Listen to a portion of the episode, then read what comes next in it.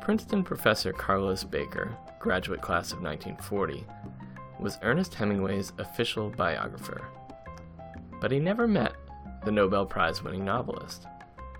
In 1955, though, he played a role in bringing four eager students from the class of 1957 to Hemingway's doorstep in Cuba on what has to rank among the most ambitious spring break trips in history.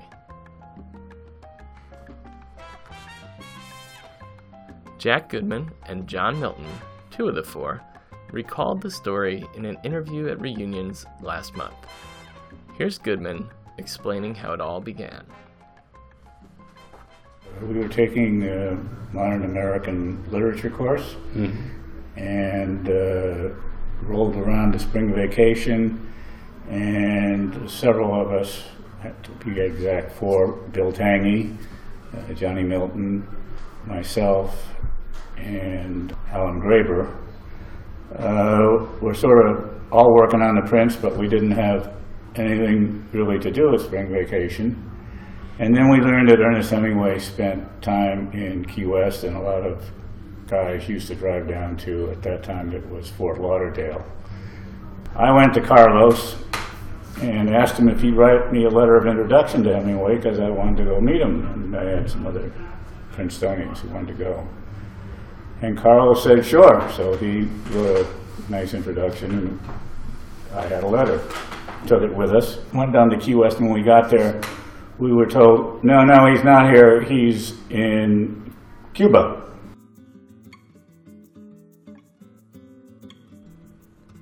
The whole plan was a long shot, Milton says. Carlos never expected we were going to get to see him.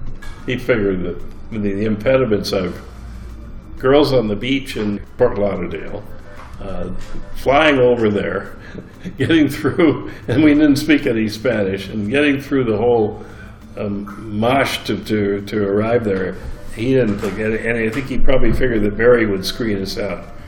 Mary was Hemingway's wife, and eventually she was the one who ushered the boys away. But that's jumping ahead. First, the students had to make their way to Cuba. The plane tickets were an unexpected expense, but they managed to pool together enough money to pay for the short flight, partly by foregoing a hotel room and sleeping on the beach in Key West. So we uh, landed in Havana the, that morning and uh, hitchhiked and bussed up into a town called San Francisco de Paula. There was a driveway that went from the town up to the Hemingway's to his house, and uh, there was a fruit truck that was coming to deliver fruits and vegetables, and we glommed onto that and hitched that one uh, up. So we got up to where the, near the front door. A servant came to the door in a white jacket, and sounding like uh, a very official person, I pulled out this letter on Princeton stationery and said, uh, I have a personal message for uh, Ernest Hemingway. Is This is his home. The response was, uh, Renee, who the hell is it? From Hemingway. Hemingway did not take kindly to morning visitors. That was his time for writing, a detail the boys hadn't realized. The writer also was still recovering from a pair of airplane crashes in Africa the year before. He hadn't been healthy enough to travel to Sweden to accept the Nobel Prize for Literature just four months earlier. And when we walked in, he was on the right, uh, and he had a typewriter sitting on a mantelpiece because he couldn't sit down and write. So he was writing, standing up, typing with his typewriter. The boys were led down to the pool to wait.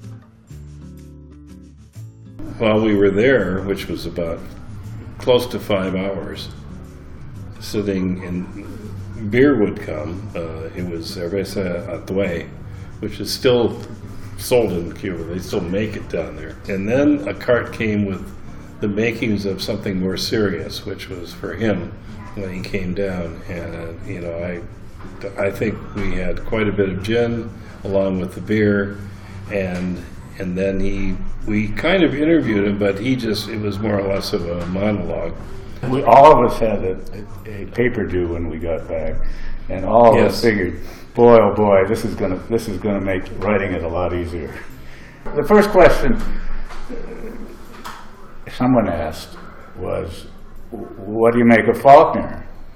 And I remember his reply quite clearly. It was, uh, well, when he's good, he's very, very good. Dead silence. Leaving it up to us to finish the, the, the, the statement. He was huge.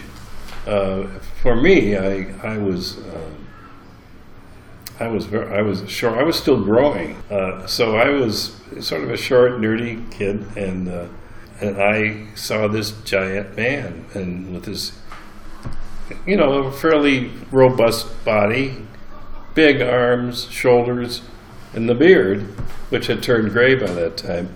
And then the wound on the head, which turned out to be one of several that he got, uh, knocks on the head that he got over the years. It, it, it squared my, my, what I expected to see. Nothing surprised me except one thing. He had a very high-pitched voice that you didn't expect to go with this huge, robust body. Barrel chested. And yeah, there, yeah. there are very few recordings of him. It's, uh, you ever have a chance to listen to them, they're very thin and tinny. That's good. I never, yeah, but that's here. He's right. You can get some sense of Hemingway's voice from the final lines of the speech that he'd prepared for the Nobel Prize banquet. I have spoken too long for a writer. A writer should write what he has to say and not speak it. Um, but the more interesting thing was that he wasn't at all uh, disinterested in talking about literature. Carlos was trying to explain to us about symbolism in literature at this point. And uh, he had used a number of Hemingway examples. So I just blurted out, do you put a lot of deliberate symbols in your, your, your uh, novels? And he said, symbols, symbols. Oh, symbols are every place, he said. They just sort of naturally occur, he said. He picked up a carrot, which was shaped like a phallus. He says, this is a great symbol, and waved it at us. And uh, it went on from there. Do you remember some of the I do remember one thing, and, and uh, this one of us had was still conscious enough to be able to ask about writing, and did he have any advice for us as young aspiring writers? And what I remembered, and it's ingrained uh, in my brain, uh, he said, "If you're a writer, you write. When you wake up in the morning, no matter how much you had to drink the night before, no matter whose bed you climbed out of, you write. If you don't, you're not a writer." Before our interview, Goodman conferred with Alan Graeber, also class of 57, who wrote his recollections of the trip. It's amazing how close we are on most things, but on some things we di- differ completely. He has us frolicking in the pool, and, and none of us And we didn't. it. But there was a story about the fourth one, Tangy. Bill Tangy, uh, falling into the pool and Hemingway diving in and saving his life. And that went around the campus like wildfire, and that was not true either, as No. far as I can remember. Hemingway did give the boys some relationship advice. As we were drinking, he said, "This stuff is great stuff." He said, "Have some more." He said, "But just one piece of advice: um, never write your girlfriend at night or when you're drunk." And that turned out to be good advice to follow Oh, yes. all the way up to our 60th Which reunion. we may or may not have followed.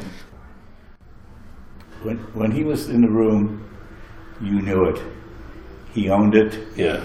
and this was a guy who just had a presence like nobody I'd ever met before, or probably since. The visit was memorable, but relatively brief. Mary Hemingway sent the boys back to town when it was time for the afternoon meal to be served. What we did after that was we went down this dusty road down to the bar with the chicken scratching in the, in the dirt and said, we gotta write notes, we gotta write our notes, because we didn't take any notes while we were talking. But we were all p- pretty blind drunk too at the same time. So everybody was writing notes. Nobody could read his notes. Then we got back we got sober. At the got Prince back. office, which was over on University Place, we, we had to put these, all these notes together and try to figure, make a story out of it. Which we did, you know, which was, turned out to be pretty co- cogent, readable.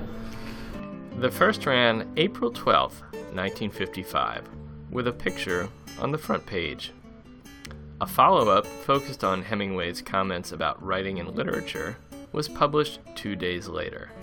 Before people had iPhones, people actually read things like the Prince and the New York Times, and uh, and and so this comes out. This is front page, Daily Princetonian. So everybody on campus read it, I think, you know, and and uh, John, faculty. John Milton, who was just a face in the crowd, suddenly became somebody people would point to. Oh yeah. We really did become well known about that, and people would ask us questions. And I think we probably the stories we we spun from there were probably exaggerated. But the story is still worth telling 62 years later, and Goodman is thankful for the place and the person who made it possible. It's universities like Princeton that have professors like Carlos Baker that serendipitously make something like this possible for venturesome or uh, at least eager young writers and reporters.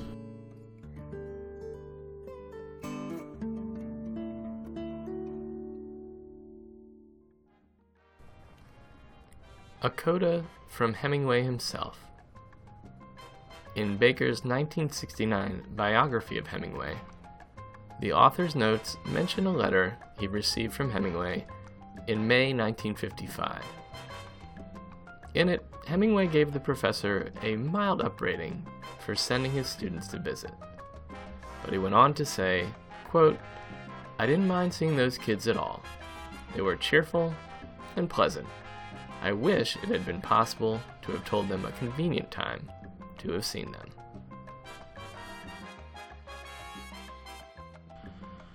Our thanks to Jack Goodman and John Milton for sharing their story. Brett Tomlinson produced this episode. The music is licensed from FirstCom Music.